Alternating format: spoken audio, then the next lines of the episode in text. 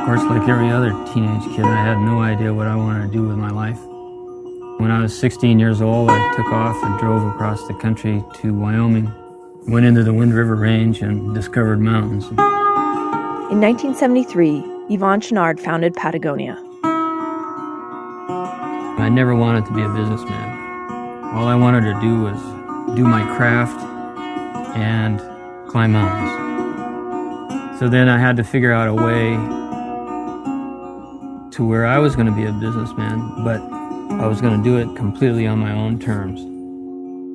Build the best product, cause no unnecessary harm, inspire and implement solutions to the environmental crisis. Join us at patagonia.com. Welcome to the Dirtbag Diaries, a duct tapes and beer production. With additional support from New Belgium Brewing, Kuat Racks, and Chaco.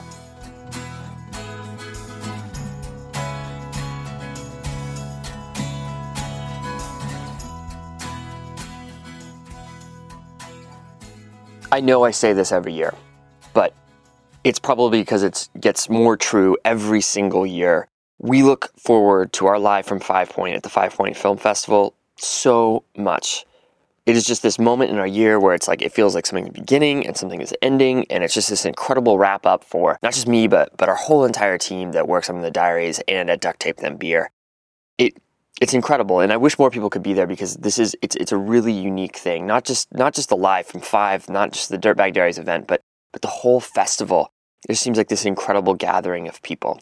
It's very intimate, and we always want to share what we've done there because it, it, it, we want to give you a little glimpse inside of Steve's guitars. This is an incredible room. It's filled with hundreds of guitars hanging from every single inch of wall space, hanging from the ceilings. I want to set this scene for you so that you understand what it's like. And there are literally about 50 to 70 people, I, I don't even, I'm not even sure, jammed in there. Every seat is taken. People are standing, they're, they're shoulder to shoulder. And it, it's this it's this sort of moment where we get to have these conversations on stage. And you know, I ask the questions and, and, and our guests answer them, but the crowd starts participating, and it's just this wonderful conversation. And we want to share it with you. Uh, in the past, we've done two episodes. This year, we're just going to do one. We are very excited about it, though. A big thanks to the Five Point crew and Patagonia for making this happen. It is such a cool feeling to sit in front of an overflowing house and share stories. So, without further ado, we present our show from this year, 2014 Rivers and Dams. From the award winning Damnation to the premiere of Nobody's River, water seemed to be the talk of Five Point this year. Today, you'll hear stories from Amber Valenti about paddling one of the few remaining free flowing rivers in the world, and Katie Lee, actress turned activist after the flooding of Glen Canyon in 1963. We were overdue in having women on stage, so to have these two women, these two firecrackers, these two incredible women talking about their love for rivers was awesome. Katie is 94 years old, but don't let that fool you. She is a complete firecracker. We've only lightly edited the pieces so that they maintain the feel of the event. If you like what you hear, we hope you'll join us there next year. Welcome to Live from 5 at the Five Point Film Festival. I'm Fitz Cahall, and you're listening to the Dirtbag Diaries.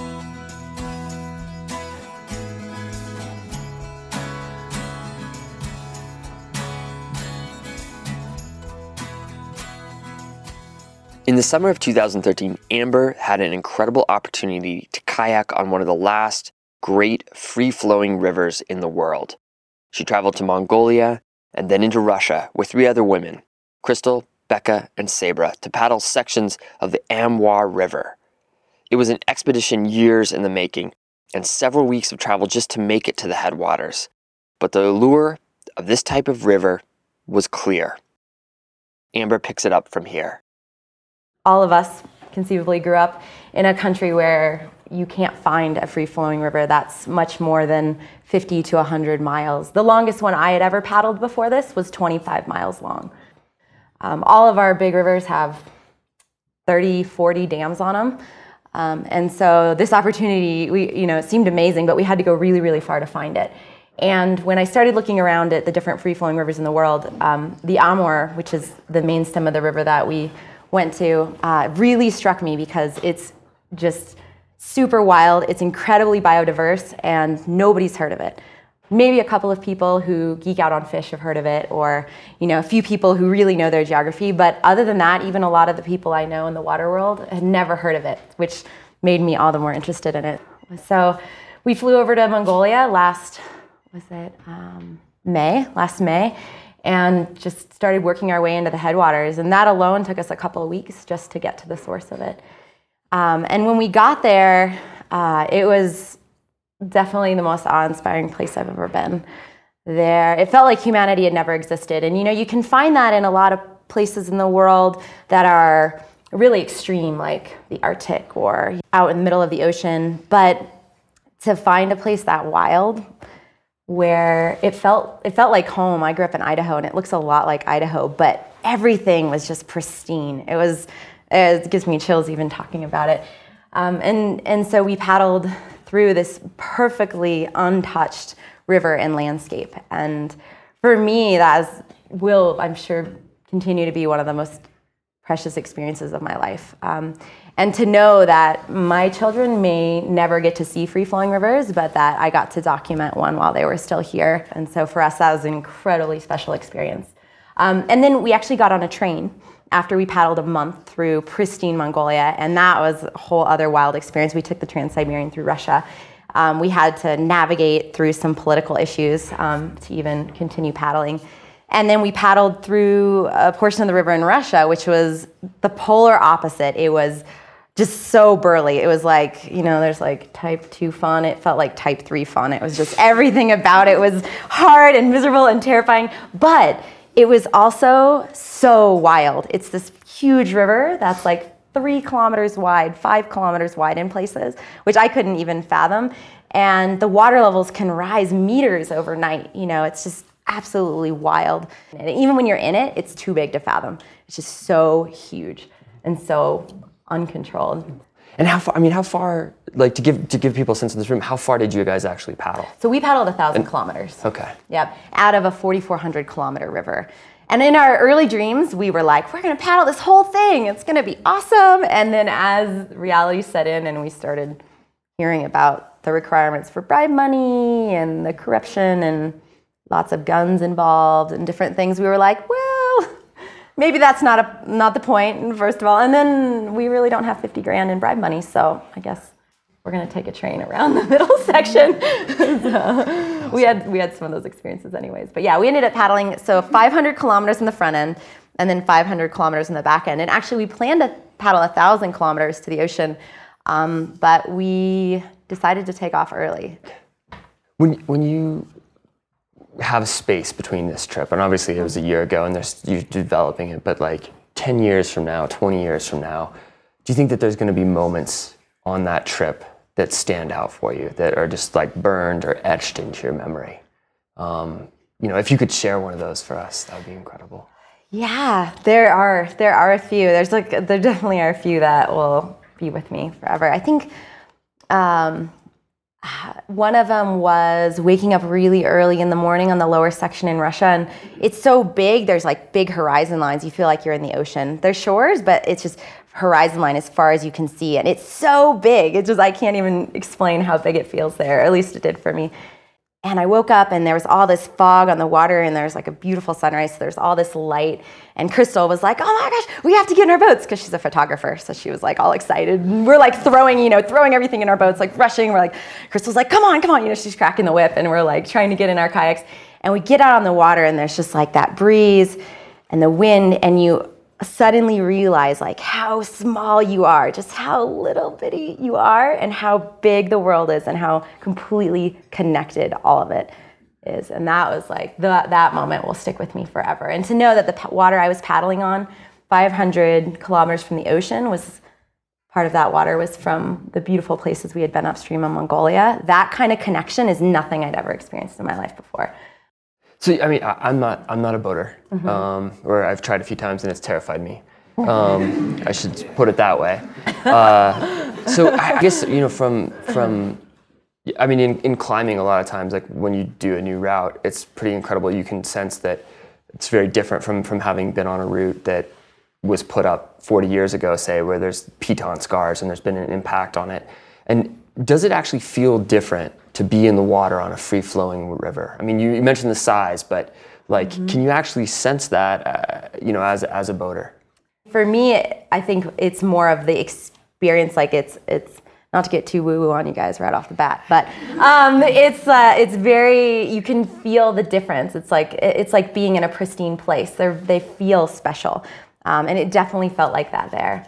So there's a few like cues you can pick up on when you're you know you've been boating for a long time. If uh, you know like you can see where the natural flood cycles have happened and all these different things and you can kind of cue in that it's probably a free flowing river but um, i think for me more than anything it's sort of a felt experience um, how many, like, d- give us a sense for like abroad. How many rivers out there, if you're a kayaker, would you look at and say that's a free flowing river? I want to go do that. Are there like a big five, or um, you know, what? Uh, can you give me a sense of that? Yeah, there's really only a few the size of the Amur. I, th- I think four. There's two in the Amazon basin, and then there's the Amur, and then the um, I'm forgetting the name of it right now, another river in that same part of far eastern Russia. And that's those are really the only ones left of that size. Um, more than 60% of the world's larger riv- rivers are dammed currently, and that's happening at an increasing rate. You know, as we're taking out dams, um, countries like China and Russia are full speed ahead. Um, but our leadership is definitely shifting that internationally, and maybe we'll continue to. Um, we talked about when we've chatted in the past. We've talked a little bit about um, going having experience like that and coming back to the states where where a lot of our rivers are controlled and managed, and the water flows are you know watched all the time. And you know, if you're a boater, you know it. You sit there and you look at your web page. Does it kind of take away from the experience a little bit to come back to the U.S. or not so much? Like, I'm curious to know.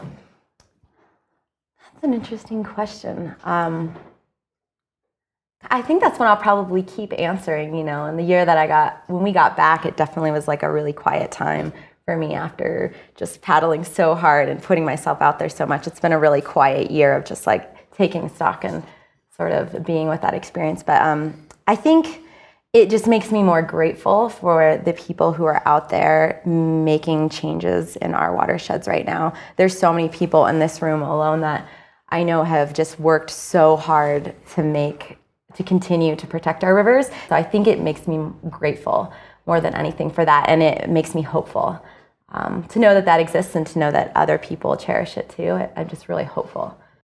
In your mind, was this a successful expedition? You know, I mean, like, like when you walk away from from this trip, um, you know, like, did you feel like you guys got what you came for when you went out to Mongolia?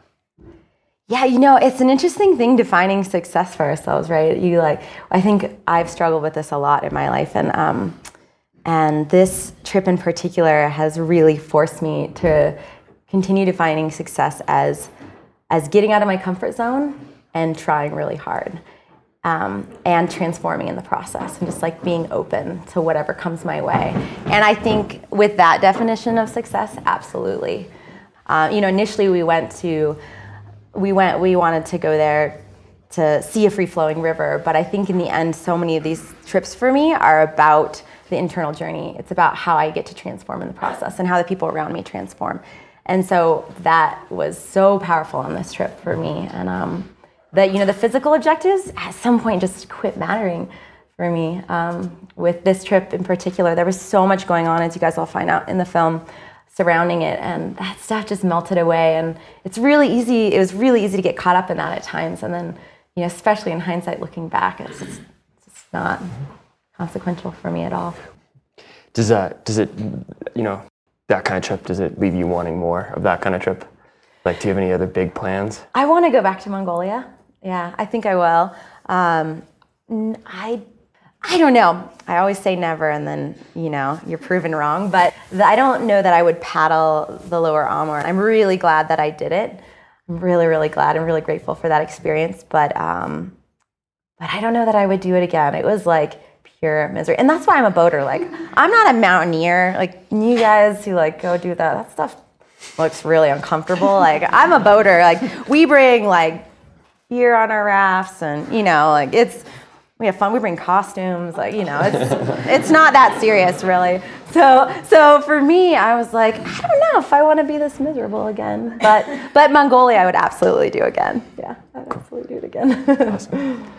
Well, thank you, Amber, so much. We're all really excited to see your movie tonight. So let's everyone give uh, Amber a big round of applause.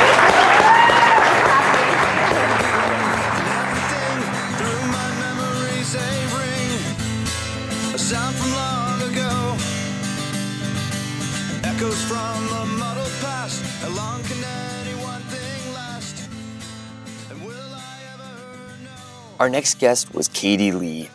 She's difficult to summarize and more of a force to behold, a force of nature, actually. She's poignant, feisty, and filled with a wisdom that comes from knowing what it's like to fight for and lose a place that one loves dearly. After beginning a career as an actress, Katie left Hollywood to sing in coffee houses and cabarets throughout North America. And the catalyst for that move? It was her first trip through the Grand Canyon. She returned to Hollywood and found she just could not bear to be around so many fake people. But it was the lesser known Glen Canyon that she would develop a powerful relationship with. She made regular trips down it. She explored the complex of canyons and grottos before the completion of Powell Dam and Lake Powell inundated this national treasure in 1963. The flooding was a pivotal moment in Katie's life. Glen Canyon had been her cherished place, almost like loving somebody. And from then on, she used her voice to write songs and books about the West and became an activist for the environment. A note to listeners usually we bleep out and edit inappropriate language. With Katie, it's part of her character and passion. And at 94, we figure she's more than earned the right to say it how she sees it. So, you have um, been an entertainer, an activist, and I, I mean, um, just a lover of Mother Earth. I mean, it just, it, it- my mother, you bet. yeah. C- tell me about, like, I, I never got to see Glen Canyon. And, And could you just I'm describe sad it to for us? everybody in this room because you kids who are are now starting to feel and to know because we didn't have enough people who knew that the earth was being trashed. And now that you know and you are able to do something, get off your asses and and make a difference. Because those few of us who tried and and we did try really very hard, but there weren't enough of us. And there wasn't enough of the rest of the human of humanity who understood what was happening to this globe that we live on. They just didn't get the message at all. And those few people who came to our shows who, or, or our protest rallies and things like that, maybe one out of a hundred would understand it. Now I think the ratio is much larger, much larger. And for that, I am eternally grateful. I think it's going to be a lot different from now on. I have hope for, for Mother Earth, and I have hope for you guys being able to to have a say, to do something over the politicians' desires or non desires, whatever those assholes are trying to do or say. I think that you'll get in their hair, in their way, and uh, for that I, I just I just smile because I look at you and I know you're going to do it. Do you, do you think everybody? I mean, you you had Glen Canyon. Do you think everybody um, in this room, you know, this generation that you're talking about, do you think we need to find our own Glen Canyon, that place that that speaks to you, that Yes, says right. you belong here? You must follow your heart. I was an actress in Hollywood for nine, ten years, and I, uh, the minute I ran the canyon, I was gone from Hollywood in three months.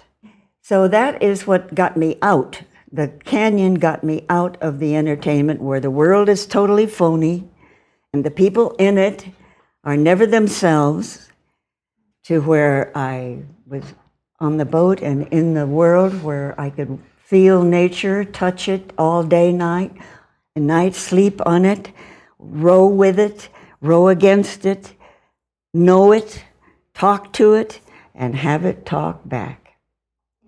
And I mean, when a place talks back to you, that's your place. And you'll know it right away.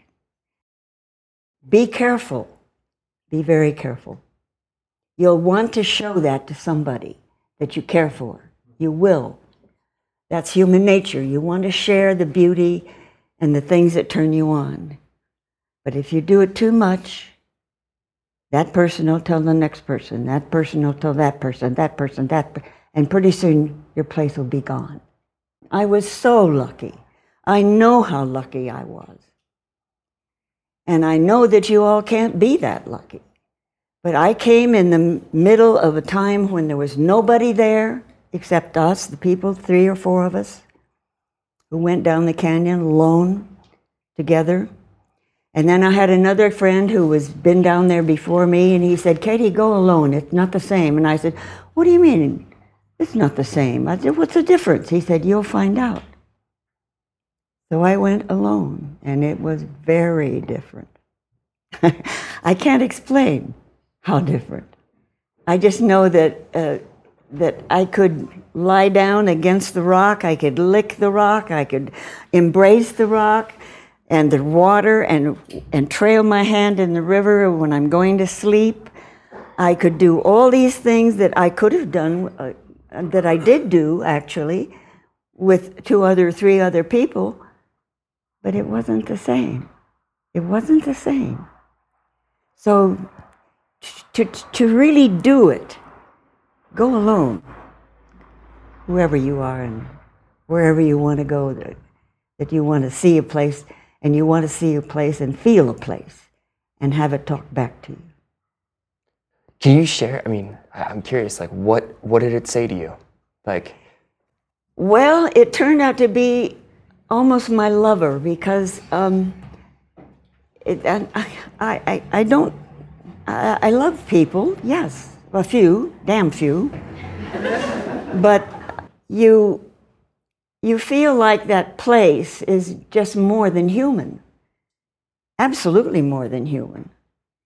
And especially in that red rock country, that country of sandstone that just humps and bumps and boobs and penises and um, all kinds of wonderful formations, and you get into that, and you can find routes up th- through that stuff. You know, we figured that the native, the indigenous, the people that were there a thousand years before us, never used the river as a corridor but only if you'd get up on the caps, you could see trails through that, clear across the top of this one, down into that one, up in this one. And we'd go in these canyons they call slot canyons, and I hate that because slots are in Las Vegas. They're fluted canyons.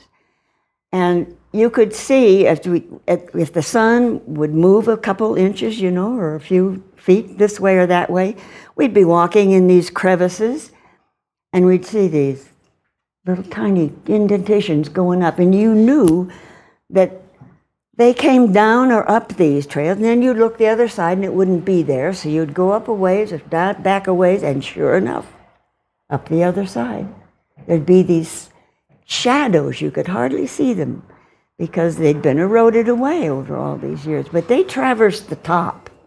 so these were like ladders that had actually sort of been carved into the stone. They're just, they, we called them Monkey Steps, and uh, made by the Anasazis, you know, during the time when there were all these ruins in there that were, have been drowned, probably something like 5,000 of them, of places that people lived. And that's all underwater now, under Glen Canyon Goddam. And I, uh, it'll, it, you know, Mother Nature's going to rattle that place one day, and it's all there. The river will come back. I'm not worried about that, not even slightly. The only thing we can do is just make it happen faster. Did you have you have you ever gone back? Like, have you ever No. taken a houseboat? I mean, have you ever even driven up to Page since it God, I may flooded? vomit. No, no, you couldn't pay me to go back on that reservoir. That's not a lake. Lake Powell? Give me a break. It's Reservoir Powell.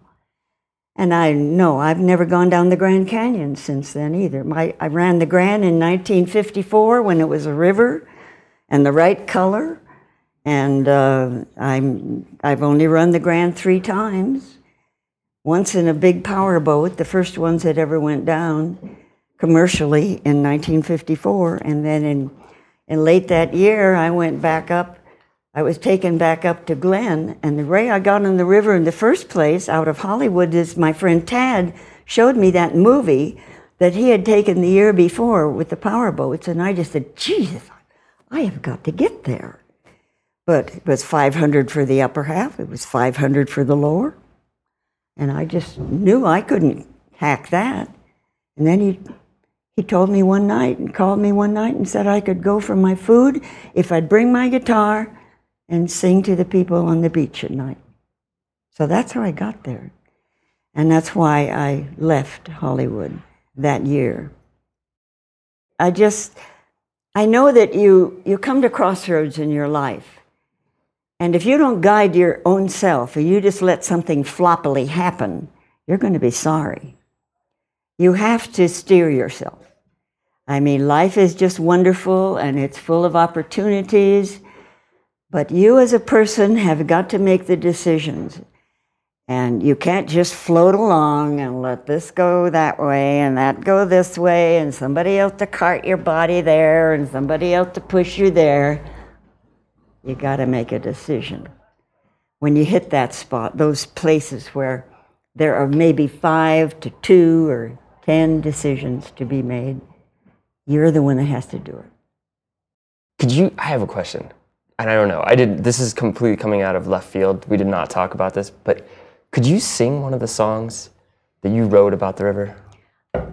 I can't sing Come to Jesus in whole notes anymore. and it's pretty awful, you know, it really is. Last night, last night I lay in a restless bed, a humdrum life pounding in my head. When out of the night came a mighty roar, the river calling me back once more. My heart knows what the river knows. I gotta go where the river goes. Restless river, wild and free. The lonely ones are you and me. Holy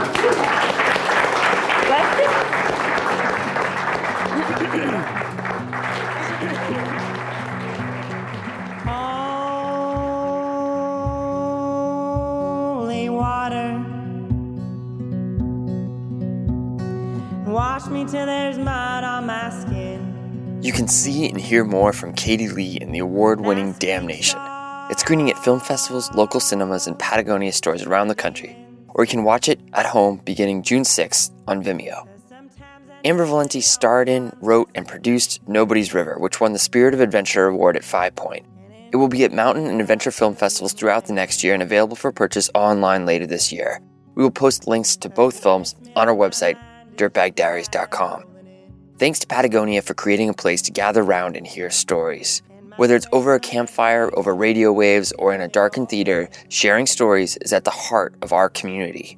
We are so honored to be able to tell some of them. Thanks for supporting the creative endeavors like the Diaries and Five Point.